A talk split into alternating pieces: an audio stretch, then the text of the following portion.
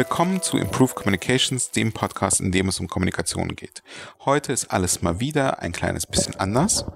Ihr hört gleich eine Folge von OR, dem Retail Podcast. Und zwar deswegen, weil es dort weniger um Retail geht, sondern um Kommunikation. Das hängt vor allem damit zusammen, dass ich dort zu Gast war und einige hoffentlich kluge Dinge über Kommunikation erzählen durfte. Ähm, abonniert OR, den Retail Podcast von eTailment, dem Fachmedium für Retail und Handel, ähm, bei SoundCloud. Ansonsten freue ich mich natürlich über eure Empfehlungen, über euer Feedback, ähm, wie ihr Improved Communications findet, was wir besser machen können. Am liebsten auf Twitter. Dort findet ihr mich unter Sachar K. Ansonsten auch auf jedem anderen Netzwerk ähm, als Sachar Klein oder per E-Mail unter office at hyper-pr.agency. Viel Spaß beim Zuhören.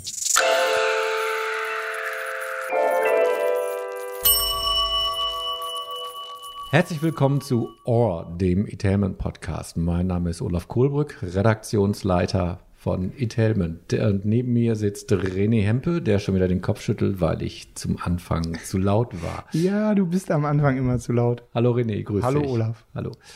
Wir haben noch einen Gast hier, einen ganz wunderbaren Gast, äh, einen guten Freund und einen wunderbaren Experten äh, des äh, Social Media Wesens, einen sehr guten PR-Fachmann, nämlich Sacha Klein, seines Zeichens Gründer und Chef von Hyper. Hyper mit R am Ende und ohne E dazwischen. Das ist richtig.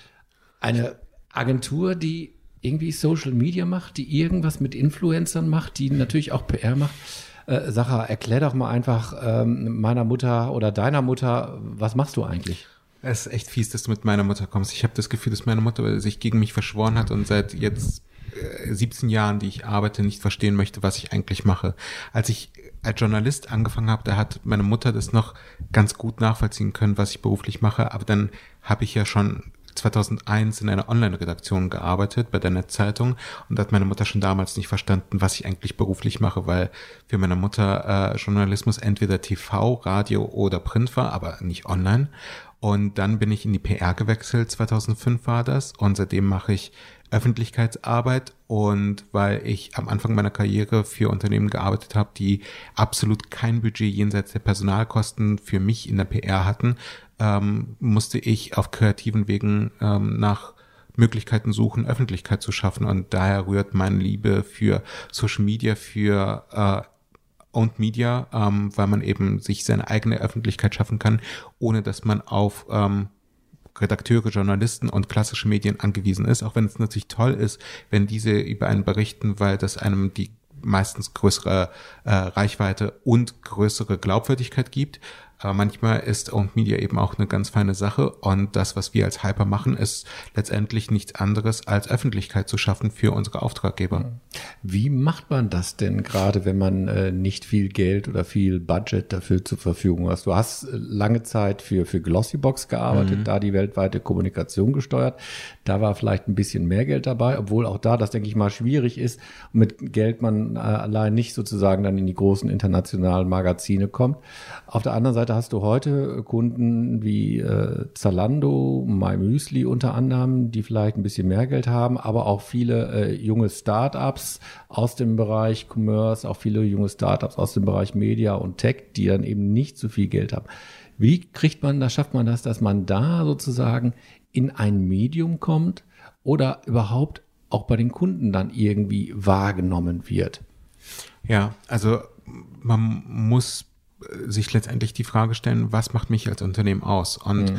was interessiert die Menschen da draußen? Und letztendlich ist diese eine Frage, was macht mich als Unternehmen aus und was interessiert die Menschen da draußen, ein relativ großes Spannungsverhältnis, weil nur äh, weil ich glaube, dass eine Geschichte über mich als Unternehmer oder über mich als Unternehmen spannend ist, heißt es nicht, dass es da draußen die Menschen auch wirklich interessiert. Und letztendlich ist die Rolle des PRlers äh, oder von uns als Agentur diejenige, unseren Auftraggebern möglichst häufig Nein zu sagen. Die mhm. kommen dann zu uns an und sagen, hey, wir haben hier einen neuen Mitarbeiter, der kommt gerade irgendwie von irgendeiner großen äh, Marke, die jeder kennt, sagen wir mal Adidas, äh, der hat dort irgendwas äh, gemacht, was so naja, Medium wichtig war, aber weil wir halt noch ein relativ kleines Unternehmen sind, würde bei uns irgendetwas machen, was für uns total wichtig ist. Lass uns mal dazu eine Meldung machen für die Fachpresse. Und dann sagen wir, ja, aber wen interessiert denn das eigentlich? Also du musst halt die ganze Zeit als derjenige, der Öffentlichkeit macht, eigentlich Öffentlichkeit verhindern, um dann, wenn du wirklich etwas berichtest, etwas zu berichten, was auch wirklich berichtenswert ist. Mhm. Ansonsten stehst du im Misskredit bei Journalisten, ähm, weil die einfach nicht jeden Tag von dir hören wollen. Die wollen dann von dir hören, äh, wenn du eine wirklich gute Geschichte zu erzählen mhm. hast. Und dafür musst du aber eine wirklich gute Geschichte auftreiben. Und das muss man sich halt gut überlegen, was interessiert die Menschen da draußen. Dafür muss man selber einmal viel lesen, die, die Medienszene und Branche kennen, verstehen, wie einzelne oder überhaupt Medien arbeiten, nach, nach welchen Mustern, nach welchen Kriterien sie äh, Artikel aussuchen, in welchen Zyklen sie erscheinen, wann man sie am besten anspricht, morgens, mittags, abends, äh, drei Monate vorher oder drei Stunden vorher. Ähm, und da gibt es eben unterschiedliche Mediengattungen. Das muss man alles einmal verstanden haben. Hm.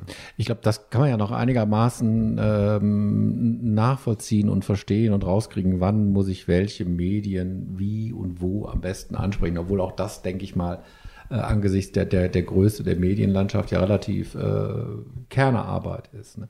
Aber die eigentliche spannende Frage, die fängt doch dann an, äh, wenn du dich fragst oder du das Unternehmen fragst, äh, welche Geschichte äh, über euch soll ich eigentlich erzählen oder welche Geschichte wollt ihr draußen erzählen? Weil ich denke da immer so an, an mein Müsli. Die sind ja so eines der Paradebeispiele dafür, für ich sag mal, äh, Storytelling, und zwar zu einem Zeitpunkt, als es das Wort eigentlich so noch gar nicht ja. gab. Ne? Wenn ich daran denke, die, diese Gründungsgeschichte, dieser Gründungsmythos von meinem Müsli, äh, ein paar Jungs sitzen am Baggersee, hören die fürchterlich seit 20.000 Jahre gleiche Werbung von, meinem, von äh, Seitenbacher Müsli und sagen sich, hey, diese Werbung können wir besser und das Müsli können wir auch besser. Und dann angefangen haben, rumzumischen. Äh, mit allem, was dann noch dann dazu gehörte. Das war eine tolle Gründungsgeschichte und die haben natürlich alle unheimlich gerne erzählt. An die und Geschichte haben sie auch ähm, tatsächlich einfach sie selber haben mir diese Geschichte erzählt. Das muss man ja einfach auch den Jungs wahnsinnig hoch ja. äh, ein, einfach mal anerkennen, weil die äh, erzählt haben, wie sie aus quasi ihrer eigenen WG heraus mein mhm. Müsli gestartet haben, wie sie in Passau den ersten Laden eröffnen wollten und nicht eröffnen durften und trotzdem eröffnet haben, ähm, wie sie am Anfang Probleme hatten, äh, die äh, ordentliche und richtige Verpackung für das Müsli zu finden und wie es dann trotzdem nicht funktioniert hat und sie die Crowd um, um Hilfe gebeten haben mhm. oder um Anregungen ähm, gebeten haben. Aber die, das Beispiel von meinem Müsli ist insofern ein sehr, sehr gutes oder die Gründungsgeschichte von meinem Müsli, weil äh, die Jungs das hier zu dritt gegründet haben. Und du hattest Philipp, der das ganze Thema Logistik und Finanzen im Blick hatte. Mhm. Du hattest Hubertus, der das ganze Thema ähm, Marketing und äh, Programmierung der Website hatte. Und du hattest Max, der konnte nichts von all dem, aber der hat eine Gabe, die sehr, sehr wenig Menschen haben, zumindest in dieser Ausprägung, wie Max sie hat. Der kann wunderbar Geschichten erzählen und der war ja auch bei euch im Podcast. Mhm. Ähm, das war ja, glaube ich, so rund um den zehnten Geburtstag von meinem Müsli. Mhm. Und Max ähm, ist ja einfach ein wahnsinnig guter Geschichtenerzähler, mhm.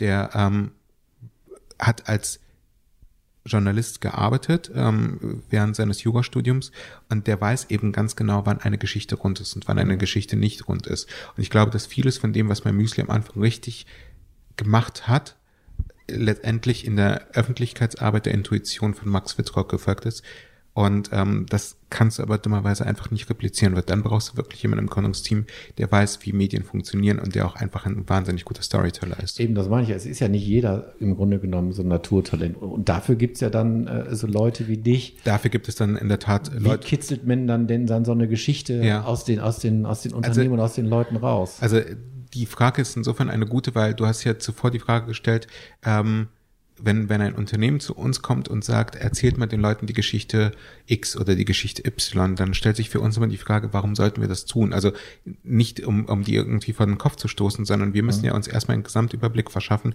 warum gibt es dieses Unternehmen und warum hat der Gründer X oder der Geschäftsführer Y, warum steht er an der Spitze dieses Unternehmens? Was war seine Motivation, dieses Unternehmen zu gründen? Also wenn wir mit anfangen, mit Unternehmen zu arbeiten, dann kommen wir mit nicht mit einer Präsentation und nicht mit Lösungen, sondern mit einfach wahnsinnig vielen Fragen. Und für unsere Kunden ist das immer sehr, sehr anstrengend, weil wir dann wirklich den ganzen Tag nichts anderes tun, als Fragen zu stellen. Ja. Ähm, die meisten, die bei uns in der Agentur arbeiten, haben einen journalistischen Background. Ja. Und an dem Tag ähm, gehen wir zurück in unsere Rolle als Journalist und interviewen unsere Neukunden und versuchen herauszufinden, warum es das Unternehmen gibt, was das Unternehmen ausmacht, was das Unternehmen besser macht, welches Problem das Unternehmen löst, aber eben auch wir stellen die Frage, was haben die Eltern des Gründers ähm, beruflich gemacht, in was für einem Ökosystem ist er aufgewachsen, ähm, wollte er schon immer ein Unternehmen gründen? Und warum dieses? Und warum hat er vorher etwas ganz anderes gemacht? Und wie kann er es erklären, dass er vorher bei McKinsey gearbeitet hat und jetzt irgendwie die Welt retten möchte? Mhm. und äh, gehen wirklich sehr granular vor, um zu schauen, dass, dass wir Geschichten identifizieren, wo man vielleicht äh, sagt, dass diese Geschichte nicht offensichtlich ist. Ich kann es ähm, auch an einem konkreten Beispiel festmachen. Einer unserer Kunden ist ein Hamburger Startup Mesaik. Die haben ein super komplexes Geschäftsmodell. Die verbessern mithilfe von Messenger-Technologien ähm, tatsächlich die User Experience. Ähm, und das führt letztendlich zu einer massiven Kostenersparnis auf Unternehmensseite. Aber bis die Unternehmen verstehen, was Mosaic anbietet, also wirklich welcher Geniestreich dem Unternehmen gelungen ist, da brauchst du fünf Minuten, zehn Minuten, also es ist eben nicht der klassische Elevator Pitch, mhm. sondern da muss man sich Zeit für nehmen. Und ähm, in der Medienarbeit ist das ja tödlich, weil du auch am Telefon oder mit einer E-Mail oder mit einem Tweet eigentlich war für mich immer so die Aussage, du musst in einem Tweet von 140 Zeichen das Geschäftsmodell eines Unternehmens erklären mhm. können. Und das ist bei Mosaik schlicht und ergreifend nicht möglich. Und dann haben wir angefangen, nach alternativen Geschichten zu suchen, um Öffentlichkeit für Mosaik herzustellen. Und eine spannende Geschichte, auf die wir gestoßen sind, ist, dass Sebastian Kellner, einer der zwei Gründer, nach seinem Studium ein Angebot von Tesla hatte, direkt im Team von Elon Musk am Thema Business Development und Innovation für Tesla zu arbeiten. Und der damals aber schon mit seinem ähm, Wohngefährten, also sie haben sich eine WG geteilt mhm. und ähm, sehr guten Freund Nico Ophoff, sie hatten schon die Geschäftsidee, aus der dann später Mesaik geworden ist und der hat sich dann letztendlich gegen eine Karriere bei Tesla und für ein eigenes Unternehmen entschieden und das aufgeschrieben ähm, und so ein bisschen auch die Dramatik und sein innerer Konflikt und die innere Zerrissenheit hat letztendlich zu einem Artikel im Handelsblatt geführt. Mhm. Und so gehen die wenigsten Unternehmen letztendlich an das Thema Storytelling ran, sondern die bleiben oftmals leider beim Offensichtlichen mhm. und ähm, beachten nicht, was links und rechts eben wirklich auch noch für Schätze verborgen sind. Mhm. Ja, da hast du ja schon die Schlagzeile, ne? Dieser Gründer gab Elon Musk einen Korb, ne? Genau. Das ist dann so ein bisschen mm, diese Influencer-Mechanik auf sich selber angewendet, wenn man so will. Wenn man so will. Sind wir alle Influencer im Jahr 2018? Wir waren es auch schon im Jahr 1990, nur dass wir das Internet nicht hatten. Also ja, als ja. ich äh, 2001 ausgezogen bin und es Facebook und Twitter noch nicht gab, ähm, habe ich, als ich äh, das erste Mal waschen musste, meine Oma angerufen und äh, sie musste mir eben erklären, weil meine Mutter im Urlaub war, wie man eben Buntwäsche und wie man äh, Weißwäsche äh, wäscht und für mich war in dem Moment meine Oma ein, ein Influencer. Ich glaube nur, hm. das, was Influencer tatsächlich früher waren, sie waren Influencer für einen sehr, sehr kleinen Kreis, aber ich meine, letztendlich ihr äh, Journalisten seid schon immer Influencer gewesen, nur dass man jetzt eben wirklich kein Verlagshaus braucht, kein redaktionelles Angebot braucht, keine Verwandtschaftsbeziehung, um Influencer zu werden. Du kannst auf Basis deiner ähm, Kompetenz, auf Basis deiner Beharrlichkeit, auf Basis deines Eifers zum Influencer werden, indem du ähm, möglichst monothematisch ähm, über gewisse Dinge äh, Content kreierst, Leute das toll und spannend finden und du dann eben ihnen äh, Empfehlungen geben kannst oder sie letztendlich dazu bringen kannst, etwas zu tun oder zu lassen. Hm. Ähm, wir hatten es gerade von Elon Musk. Elon Musk sagt ja, er ist nur auf Twitter, weil er einen eigenen Kanal zum Senden braucht. Ähm, sonst findet er Social Media nicht so cool. Welche Plattform sollte ich denn heute irgendwie unbedingt beherrschen, wenn ich Influencer sein möchte oder wenn ich irgendwie meine, meine Medienaufgabe für mich selber wahrnehmen möchte? Es kommt natürlich darauf an, wer du bist und in welchem Metier du mhm. agierst. Aber grundsätzlich würde ich immer sagen, ohne dass ich jetzt weiß, warum es geht, äh, möglichst auf allen. Ähm, ich meine, es gibt ja einen Grund, dass wir hier heute mhm. sitzen mhm. und einen Podcast aufnehmen. Wir könnten das ja letztendlich auch ein Video machen oder wir könnten das Ganze auch als geschriebenes Wort ähm, oder ihr, ihr hättet ja das äh, Gespräch einfach transkribieren können. Ja. Äh, wir machen das, weil der Medienwandel, wie er momentan stattfindet, dazu führt, dass Menschen viel Zeit in Zügen, in Autos ähm, oder irgendwie beim Laufen verbringen und dann einfach gerne Podcasts hören. Und wir gleichzeitig die Bandbreite haben, die das ermöglichen. Ganz das genau. Das ist also, eine große Rolle. Also einfach ihr könntet ja den, den Text immer noch transkribieren, aber ja. wir haben ja heute einfach wahnsinnig viel Platz ähm, der eben nicht mehr irgendwie aus 32 oder 48 mhm. Seiten einer äh, Printpublikation besteht und ähm, weswegen sollte ich denn nicht den Platz nutzen, der mir zur Verfügung steht. Deswegen, wenn mich jemand fragt, auf welchem Kanal sollte ich tätig sein, dann sage ich in der Regel auf allen. Dann mhm. kommt die Zeitfrage, äh, mhm. äh, beziehungsweise der, der Widerspruch, aber so viel Zeit habe ich nicht. Und dann muss ich ganz offen und ehrlich sagen, also wenn der Präsident der Vereinigten Staaten von Amerika, ob wir ihn jetzt toll oder nicht toll finden, aber wenn der Zeit findet, Tweets zu senden, dann gibt es für niemanden da draußen eine Entschuldigung, es nicht zu tun.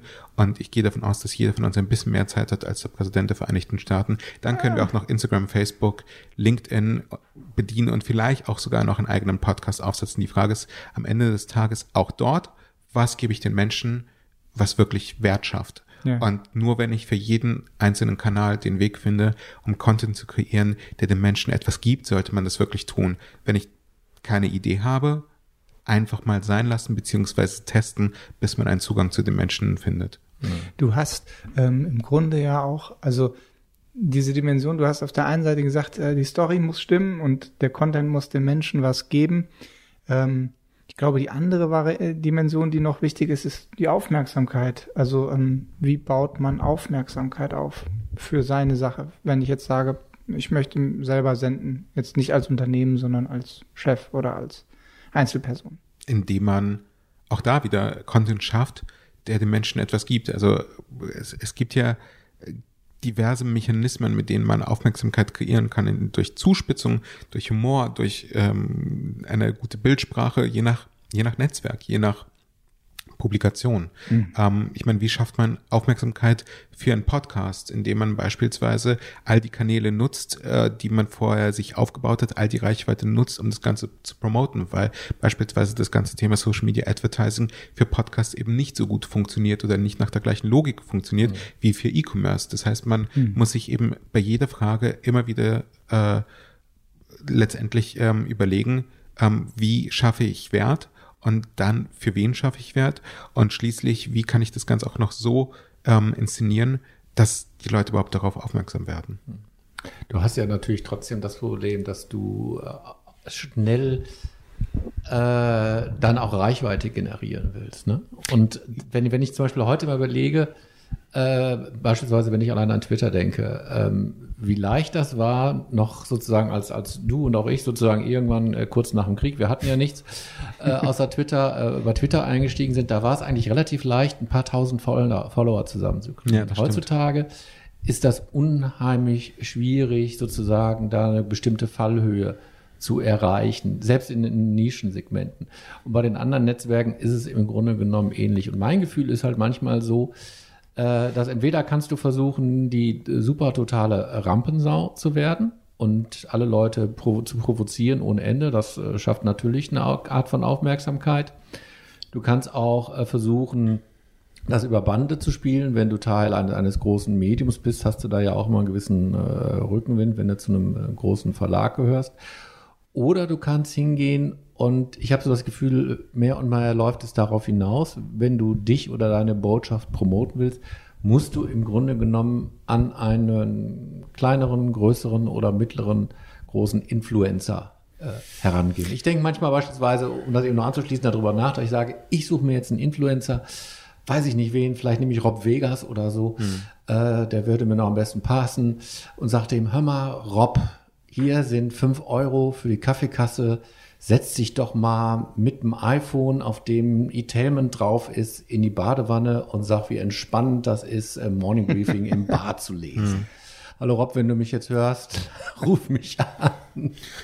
Ich, ne? Also, also das habe ich das Gefühl, das brauche ich heutzutage. Ich, ich habe Zweifel, ob er das wirklich für fünf Euro machen würde oder ob er es nicht vielleicht, weil, weil die Aufforderung jetzt so charmant war, das nicht sogar kostenlos tun würde. Aber unterm Strich ist es ja tatsächlich so, also weil du diese diese Zeiten vom Krieg angesprochen hast bei Twitter.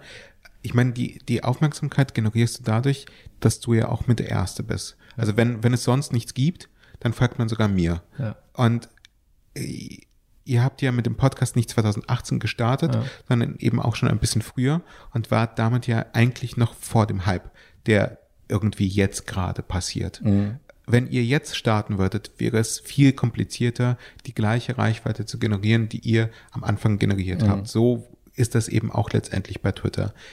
Nur wir bleiben ja nicht stehen. Es, es kommt ja immer irgendetwas Neues. Als ich 2010 anfing, bei der E-Plus-Gruppe Kommunikation im Digitalen zu machen, ähm, weiß ich noch ganz genau, habe ich angefangen mit Politikern über digitale Kommunikation zu sprechen.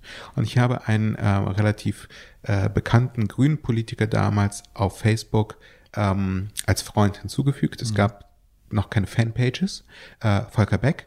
Und der meinte damals zu mir, also er hat abgelehnt, hat aber sehr freundlich, sehr höflich, sehr respektvoll eine Nachricht zurückgeschrieben und meinte, nee, Facebook nutzt er nur privat. Mhm. Und ähm, ich meine, wenn man sich jetzt seine Facebook-Page anschaut, er nutzt Facebook nicht nur privat. Mhm. Ihm fehlte nur damals die Fantasie, was Facebook alles für ihn werden könnte. Mhm. Und so ist es relativ häufig, warum Menschen am Anfang oder zumindest in Deutschland, warum Menschen am Anfang etwas ablehnen, bevor bis sie es dann irgendwann, also am Anfang belächeln sie es, dann trauen sie dem Ganzen nicht und irgendwann merken sie, es ist fast schon zu spät. Äh, lohnt sich das Ganze jetzt noch? Das ja, ist ja immer ja. so die Frage. Und ähm, ich glaube, das, warum Influencer entstehen, die stellen sich diese Frage oftmals nicht. Die machen einfach, mhm. weil sie Spaß dran haben. Ich bin auf Twitter nicht gegangen, um Öffentlichkeitsarbeit zu machen, sondern ich fand es äh, aus meiner Neugierde heraus super spannend zu erkennen, äh, was man mit 140 Zeichen alles machen kann. Mhm. Wobei auch ich äh, damals äh, gefühlt lange ablehnend war. Ähm, aber ich habe damals wahnsinnig gern den äh, PR-Blogger von Klaus Eck gelesen. Mhm. Und Klaus Eck hat irgendwann, ich glaube Ende 2007, Anfang 2008, einen Artikel geschrieben, zehn Gründe, warum PRler nicht mehr Twitter widerstehen dürften. Ähm, und ich habe den Artikel gelesen, zum damaligen Zeitpunkt, glaube ich, vier oder fünf Monate ähm, Ablehnung gegen Twitter beendet und mich angemeldet und habe gesehen, das ist super, dass Medium schafft Öffentlichkeit für das, was ich mache und es macht mir Spaß. Und genauso war es dann letztendlich auch bei Facebook und allem, was noch kam. Ähm, und manches hat schlicht und ergreifend auch nicht überlebt oder mhm. hat äh, vielleicht keine Relevanz äh, bekommen. Aber wenn ich mich jetzt umschaue, also ich meine, wir PRler, aber auch viele Journalisten sind extrem schwach, wenn es um die Kommunikation beispielsweise via Instagram geht. Ja. Ähm, mhm. weil, weil wir eben tatsächlich in Wörtern und nicht in Bildern denken. Und auch damit kann man sehr viel Öffentlichkeit schaffen. Und da sind wir noch lange nicht an der Spitze der Entwicklung angekommen. Hm. Ich durfte mich beruflich eine Zeit lang mit dem wunderbaren Thema Kommunikationscontrolling beschäftigen. Oh. Ja. ähm, und äh, dann gibt es so eine, so eine, so eine, naja, Formel quasi, mit der man die in, äh, den, den, den, ja, Return on Communication misst und wie man das immer so schön bezeichnet. Aber die, die ähm, Modalitäten sind quasi die Kommunikationsintensität. Also das persönliche Gespräch hat die größte Kommunikationsintensität, das Plakat auf der, Spra auf der Straße vielleicht eher weniger. Und ähm, das andere ist die Reichweite weil das sind so zwei Faktoren in dieser Gleichung, ähm, die da eine Rolle spielen.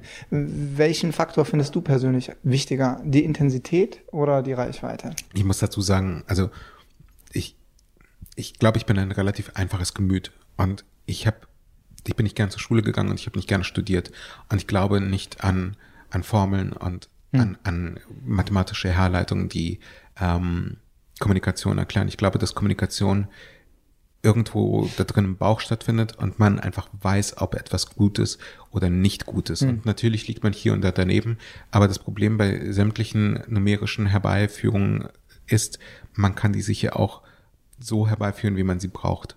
Ähm, und gerade das Thema Reichweite ist in den Zeiten, in denen wir leben, einfach wahnsinnig trügerisch. Also wenn ich mir tatsächlich einfach anschaue, welche Reichweiten bestimmte Fachmedien haben, ähm, versus Massenmedien, dann ist ja klar, dass ich niemals mit Fachmedien irgendwie auch nur mich eine Sekunde beschäftigen sollte. Fakt ist aber auch, dass Fachmedien von einer sehr dezidierten Zielgruppe äh, konsumiert werden, die vielleicht für mich total relevant sind, vielleicht aber auch nicht. Und dann macht eine Veröffentlichung in einem ganz kleinen Fachmedium, das vielleicht nur von 500 Leuten konsumiert wird, mehr Sinn, als wenn das Ganze irgendwie in den Tagesthemen läuft, hm. weil die 500 für mich wirklich kriegsentscheidend sind ja. und bei den Tagesthemen äh, vielleicht 99,99999 Prozent überhaupt nichts äh, mit meiner Aussage anfangen können. Deswegen ähm, bin ich einfach kein Freund von Reichweitenmessungen ähm, und auch nicht von, von irgendwelchen numerischen Ableitungen. Ich glaube, man sollte sich für jeden kommunikativen Anlass überlegen, was möchte ich eigentlich damit erreichen und was ist das Ziel. Und rückwärts vom Ziel gedacht, kommt man dann oft auf die besten kommunikativen Maßnahmen, hm. die nicht immer große Publikationen oder auch große Influencer nach sich ziehen. Das heißt, ich muss nicht zwingend direkt hingehen und sagen, oh, ich habe jetzt hier was und um das jetzt noch zu pushen, muss ich mir jetzt irgendeinen Influencer mieten. Doch, es kann schon extrem viel Sinn machen, aber es kommt halt immer auf die Frage an, äh, was das Produkt ist und was dein Ziel mit diesem Produkt Wie teuer ist. ist eigentlich so ein Influencer? Ja, wofür? Sagen wir mal, ich habe ich hab jetzt die Idee für einen, sagen wir mal, ich habe einen Kuchen gebacken und den multipliziere ich jetzt, den mache ich jetzt 100 Mal am, am, am Tag und will den jetzt verkaufen und suche dafür für den Großraum Rhein-Main, suche ich einen Influencer. So mit einer Reichweite von, ich sag mal, vielleicht äh, 50.000 Followern oder so. Ja. Der dann mal irgendwie ein schönes Foto macht mit Ja, aber sich siehst dann am, der- aber- alten Oper, wo er gerade die Kuchen isst, was Also- man ja da häufig tut. Also da, da gehst du schon mal von einer ganz vernünftigen ähm, äh, Zahl aus. Du hast 100 Kuchen und du suchst einen Influencer mit einer Reichweite von 50.000, weil unter normalen Umständen sagen die meisten Menschen, ich muss mit Bibi arbeiten, weil ich irgendwo in irgendeiner Zeitung gelesen habe. Das machen wir jetzt Test 2 dann. Ja, aber äh, der, der Punkt ist, also ähm, wir betreuen oder wir machen die Kommunikation für eine Influencerin, äh, Paola Maria heißt sie, mit, die hat eine Reichweite von 3,6 Millionen allein auf Instagram. Ja.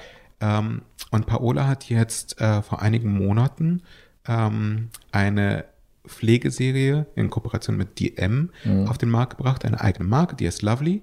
Ähm, und innerhalb von gut zwei Monaten haben sich die Produkte über 500.000 Mal verkauft. Ähm, wenn Paola etwas über deinen Kuchen postet, und fairerweise muss man dazu sagen, Paola isst auch einfach, wahrscheinlich aufgrund ihrer italienischen Herkunft, gerne, ähm, dann wären deine Kuchen wahrscheinlich nach 20, 30 Minuten weg. Ähm, sie Ja, dann lebt müsste ich die wahrscheinlich für 100 Euro das Stück verkaufen, um die be- bezahlen zu können. Ja, dann äh, muss man, also dann weiß ich nicht, ob tatsächlich die Zielgruppe von Paola an der Stelle auch bereit wäre, 100 Euro für einen Kuchen auszugeben. Aber ähm, da Paola gerne mit Marken wie Dior zusammenarbeitet, könnte es dann doch schon wieder passen. Also man muss dann immer schauen, wo bist du mit deiner Markenpositionierung angesiedelt? Bist du hochwertig? Hast du ein relativ kleines Angebot? Ähm, der geografische Faktor, den du genannt hast, ist super wichtig. Ähm, Paola lebt jetzt beispielsweise in Köln. Das heißt, das könnte ganz gut passen. Aber wenn man eben all diese Facetten kennt und weiß, dann gibt es immer noch die ganz wichtige Frage, was ist denn eigentlich die Geschichte? Also warum sollte dein Kuchen gekauft werden? Warum sollte ich nicht irgendwie in einen Supermarkt gehen und mir einen Tiefkühlkuchen von Koppenrad und Wiese äh, kaufen? Oder warum sollte ich nicht in eine Bäckerei gehen und einen äh, Kuchen kaufen? Es gibt eher immer irgendwo eine Geschichte. Und manchmal muss man ein bisschen tiefer bohren. Vielleicht ist es tatsächlich äh, ein Kuchen nach dem Rezept deiner Oma, bei der du, äh, als du ein Kind warst, äh, in den Ferien äh, immer gespielt hast oder wo du deine Ferien ähm, verbracht hast und du hast irgendwie eine ganz bestimmte Erinnerung oder einen ganz bestimmten Duft. Und man kann die Menschen immer mit einer emotionalen Geschichte auch tatsächlich abholen. Und auch Influencer sind imstande, diese Geschichte von Dritten zu amplifizieren mit ihrer Reichweite, vor allem aber mit ihrer Glaubwürdigkeit. Und nur weil jemand jetzt 3,6 Millionen Follower hat, das ganz ernsthaft, so wie wir drei hier an dem Tisch sitzen, können wir auf Ebay gehen, können uns die Reichweite einkaufen. Wir werden nicht die Glaubwürdigkeit und auch nicht die Community von Paola haben, die hat sie sich mühevoll über Jahre aufgebaut, ähm, so wie wir es eben vielleicht auch auf Twitter gemacht haben. Und wenn wir irgendetwas auf Twitter posten, dann haben wir zwar nur eine bescheidene Reichweite, aber wenn wir wirklich etwas in Gang setzen wollen, dann finden wir auch die drei Nasen, für die das relevant ist, wenn es relevant ist. Jetzt, jetzt weiß ich immer noch kein Preis, jetzt mal unabhängig gesagt von Paola. Womit muss ich denn rechnen, wenn ich, sage ich mal, einen Influencer ähm, haben will, der eine Reichweite hat, ich sag mal von 100.000 auf Instagram oder auf Snapchat? Es ist, so? es, ich drücke mich deswegen so ein bisschen vor diese Frage, weil es immer darum geht, ob der Influencer tatsächlich einen Bezug zu deinem Produkt hat. Ja. Also ich kann mir zum Beispiel vorstellen, um jetzt nochmal beim Beispiel Paola zu bleiben, dass Paola dieses Posting so nicht machen würde, Ja. weil sie jetzt nicht unbedingt dafür bekannt ist, äh, etwas über Kuchen zu posten. Aber wenn du eben äh, jemanden findest, der wahnsinnig gerne backt oder dafür auch bekannt ist, in dem Bereich eine Kompetenz zu haben, dann würde ich sagen, jetzt bin ich echt schlecht in Mathe, dass jemand mit äh, einer Reichweite von 100.000 Followern auf Instagram äh, für dieses Posting irgendwo so um die 500 bis 600 Euro liegen müsste. Mhm. Ähm, und wenn das aber jemand ist, der vielleicht keine Verbindung zu diesem Thema hat, ähm, dann steigt die Reichweite, weil dann auch schlicht Also wenn der Kuchen schlecht schmeckt, dem Influencer schlecht schmeckt, wird's teurer. wenn der so. äh, ist ein sehr guter Punkt. Also wenn der Kuchen schlecht schmeckt Ja. und du einen guten Influencer hat, Ja. hast, dann wird der Influencer das nicht machen, Mhm. weil er am Ende mit seiner Glaubwürdigkeit für dieses Produkt einstehen Ja. muss. Und ähm, das tust du nicht, wenn du ein Produkt getestet hast und merkst, da gibt es Dinge, die nicht irgendwie zusammenpassen. Ja.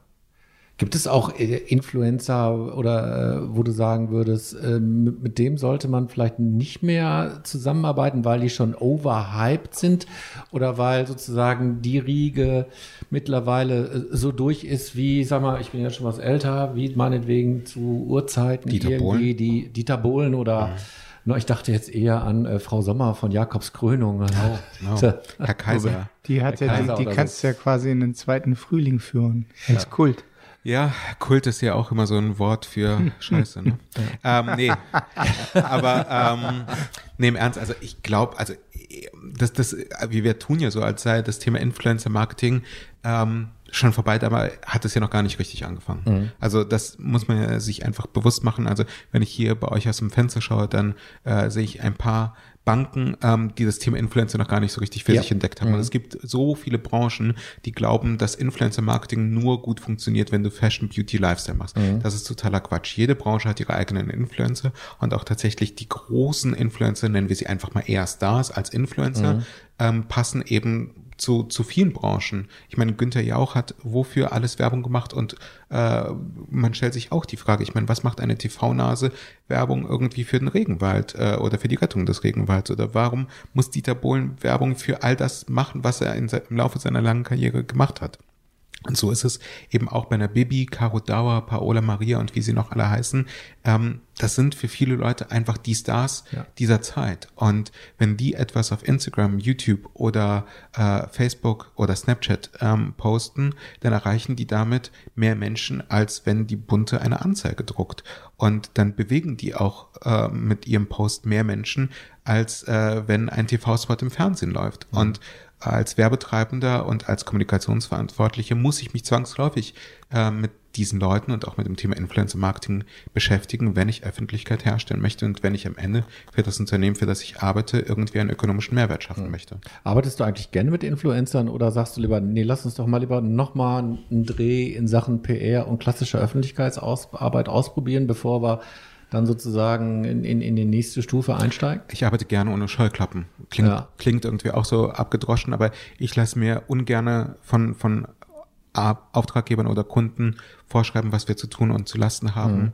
ähm, sondern gehe ergebnisoffen an die Sache ran. Und ehrlicherweise, wir wissen ja auch oft nicht, wenn wir starten, mhm. was richtig ist. Deswegen machen wir diesen Workshop, in dem wir Fragen stellen. Deswegen mhm. versuchen wir vor allem auch herauszufinden, was sind die ökonomischen Ziele eines Unternehmens. Und manchmal kommen wir eben auch auf die, auf das Ergebnis, dass das, was der Kunde sich ursprünglich überlegt hat, einfach nicht passt. Der wollte was mit Influencern machen und mhm. wir sagen, eure Ziele werdet ihr viel eher äh, mit klassische PR erreichen. Oder wisst ihr was, lasst das mit der klassischen PR, mhm. spart euch das Geld, das ihr für uns ausgebt, macht einfach eine ganz stupide äh, Bannerwerbung, mhm. weil das viel besser auf eure Ziele einzahlt, als wenn ihr jetzt über Monate hinweg irgendwelche Geschichten erzählt, weil ihr vielleicht einfach keine wirklich gute Geschichte für die Zielgruppe zu erzählen habt. Mhm. Und dann gibt es andere, die wollen PR und wir sagen, vielleicht solltet ihr auch über das Thema Influencer-Marketing nachdenken. Mhm. Ähm, am Ende ist Kommunikation halt immer nur so erfolgreich wie das Ergebnis und viele Wege führen nach Rom. Mhm.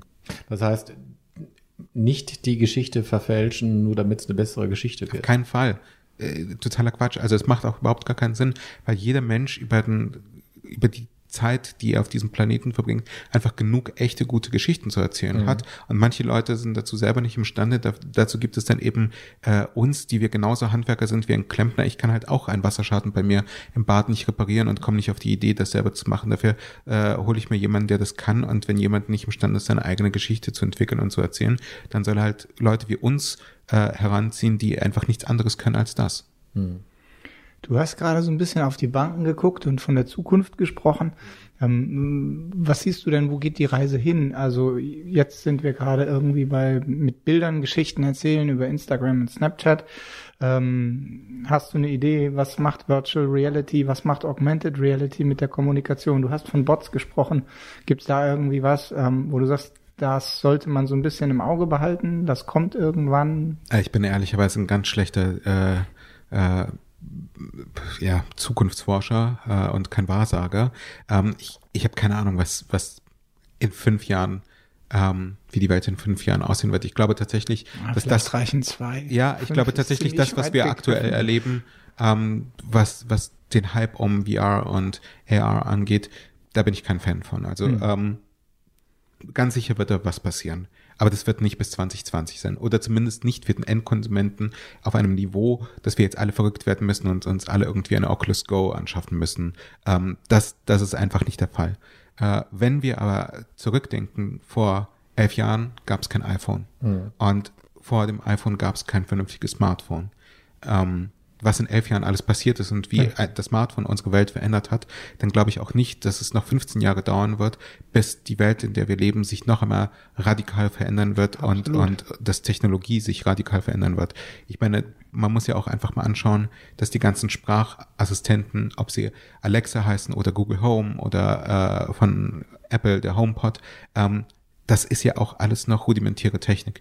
Die kann ja de facto noch gar nichts. Wenn ich gestern Alexa gefragt habe, wie lange brauche ich bis nach Frankfurt, konnte mir Alexa nicht sagen, äh, wie das vonstatten gehen wird, weil Alexa nicht weiß, wann ich hierher äh, gekommen bin aus Berlin, mit welchem Transportmittel. Sie kennt die ganzen Flugpläne nicht. Das ist ja noch keine künstliche Intelligenz, das ist ja noch künstliche Dummheit.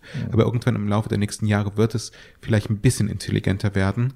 Ähm, und dann bin ich mir auch relativ sicher, dass die Welt, in der wir dann in Zukunft leben werden, mit Sicherheit für uns hoffentlich ein kleines bisschen kom komfortabler wird. Ich glaube aber auch, dass die Kommunikationseindrücke, die auf uns einprasseln werden, nicht weniger werden. Also wir seit Jahren träumen wir von Filtern und intelligenten Filtern, der den Lärm reduziert. Ich bin mir relativ sicher, dass der Lärm im Laufe der nächsten Jahre noch deutlich höher wird.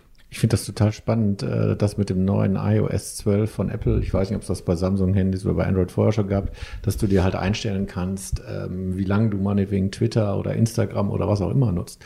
Und wenn Hast du du's gemacht? Ich habe es gemacht und es ist fürchterlich erschreckend, wie schnell man äh, so 45 Minuten auf Twitter rum hat.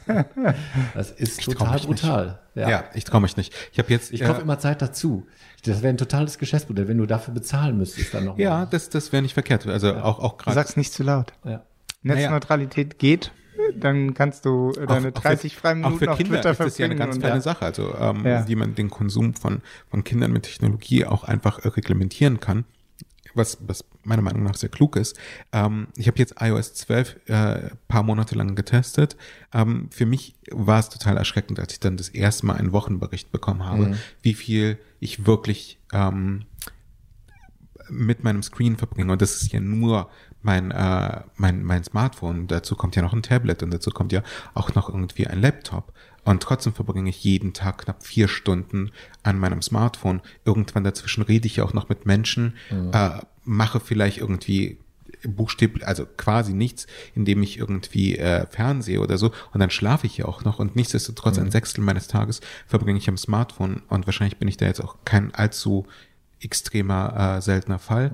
Ähm, das ist schon hart. Und das ist eben alles im Laufe der letzten äh, zehn bis zwölf Jahre entstanden. Das Und Podcasts machst du auch noch, ne? Wie viele Pod- Podcasts machst du eigentlich? Du machst Zwei. Zwei. Talking Digital und Genau. Talking Digital mache ich mit dem Kollegen Timo Lomatsch. Ähm, da interviewen wir einmal alle zwei Wochen Menschen, die in irgendeiner Weise Kommunikation gestalten. Das ist ein etwas intensiveres Interviewformat, das circa 35 bis 55 Minuten dauert. Und dann äh, mache ich auch noch unseren Agentur-Podcast Improve Communications, in dem es in sehr, sehr kurzen wöchentlichen Episoden von circa sieben bis zwölf Minuten darum geht, wie man Kommunikation wirklich pragmatisch verbessern kann.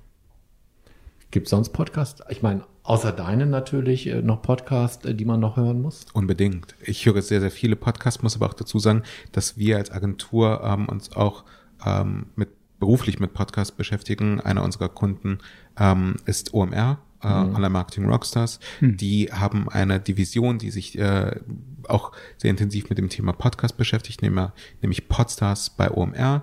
Äh, die produzieren selber Podcasts, vermarkten Podcasts, unter anderem den OMR-Podcast, darüber hinaus aber auch äh, OMR Media, in dem es eben um Medienentwicklung geht. Äh, darüber hinaus auch noch viele weitere Podcasts, die, die sie produzieren. Ich persönlich bin ein ähm, großer Basketball-Fan, äh, höre Basketball-Podcasts. Äh, ich bin ein großer Fan von, also großer Fußball-Fan, höre Fußball-Podcasts und ähm, ansonsten gibt es einen amerikanischen Podcast, den ich sehr, sehr empfehlen kann. Bin tatsächlich ein bisschen traurig, dass es nicht, in allem gibt es in Deutschland ein Copycat, aber da nicht. Das ist How I Built This ähm, von, von Guy Ross, eine NPR-Produktion, ähm, wo ein äh, Moderator, Guy Ross, ähm, super spannende Persönlichkeiten trifft und die davon erzählen, wie sie ein Unternehmen aufgebaut haben. Und das sind dann eben solche Leute, die wirklich große ähm, also große Konzerne aufgebaut haben, ob es General Electric ist oder äh, Airbnb, Facebook, ähm, also Unternehmen, die, die wirklich tatsächlich jedes Kind auf der ganzen Welt kennt und dort sitzt halt der Gründer oder AOL und die erzählen, wie das am Anfang war, wie sie mit 100.000 Dollar gestartet sind oder manchmal auch mit gar nichts, äh, buchstäblich in einer Garage oder aber auch vielleicht bei sich im Schlafzimmer und, und dann ähm, eben wirklich etwas aufgebaut haben. Und da kommen wir eben zum Anfang unseres Gesprächs zurück. Mhm. Am Ende hat jeder eine wirklich gute Geschichte zu erzählen mhm. und manchmal musst du den Leuten einfach nur die richtigen Fragen stellen, um diese Geschichte wirklich äh, entsprechend zurecht zu bauen. Mhm. Gibt noch Bücher, die du empfehlen würdest? Oh, ja so, also, also Bücher, Bücher sind so eine Sache. Ich habe irgendwann im Laufe der letzten Jahre leider das Thema äh, Lesen von Büchern äh, vernachlässigt. Ich wollte ja. 2018 mehr Bücher lesen, auch das ist mir nicht gelungen. Also, aber nichtsdestotrotz, ähm, wenn, wenn mich jemand nach Empfehlung fragt, was man eigentlich so machen kann, um sich weiterzubilden, empfehle ich noch lieber als ein Buch ein TED Talk von mhm. Simon Sinek, ähm, mhm. Start with Why, ähm, weil in diesem TED Talk er sehr gut beschreibt, wie die Psychologie von Menschen funktioniert, damit sie wirklich anfällig für Geschichten sind. Ähm, ich äh, kann auch sehr empfehlen, ähm, das tatsächlich das Buch Delivering Happiness von Tony Shea, ähm, die Geschichte von Zappos und warum Zappos, also quasi der das Vorbild für Zalando, ähm, erfolgreich geworden sind. Ähm, ein Klassiker, Dale Carnegie, äh, wie man Freunde gewinnt und Menschen beeinflusst, der Untertitel. Mhm. Ähm, ist äh, ein fantastisches Buch, ich glaube mhm. mittlerweile 50 Jahre alt und trotzdem ähm, ganz, ganz toll zu lesen und auch ganz viele Regeln, ähm, die, die man da anwenden kann. Ich bin wirklich ein sehr großer Fan von Frank Behrens äh, mhm. Liebe dein Leben, ähm, weil ähm, vieles, was, was er schreibt, glaube ich, aus, aus seiner Rolle sehr authentisch ist, sehr positiv und auch so ein bisschen den, den Sinn fürs Wesentliche schärft. Äh, jenseits der Kundenbeziehung finde ich, machen von, von den My Müsli machen ganz, mhm. ganz toll, ja. weil es, glaube ich, wenn, wenn mehr Menschen in Deutschland dieses Buch lesen würden, ich will gar nicht sagen, dass mehr Leute ein Unternehmen gründen würden, mhm. aber ich glaube, sie würden weniger am Ende ihres Lebens bereuen, was sie nicht gemacht haben. Und ähm, was, was ich ganz, ganz toll fand, ähm, ist äh, der kleine Nick, äh, ein Kinderbuchklassiker, mhm. ähm, den, den, den ich sehr empfehlen kann. Das sind gute Geschichten, setzen sich eben einfach immer durch, ganz gleich wie alt man ist. Hm. Schönes Schlusswort. Sacha Klein von Hyper. Danke dir, Sacha. Dankeschön. Schön, dass du da warst. Ciao. Danke. Ciao.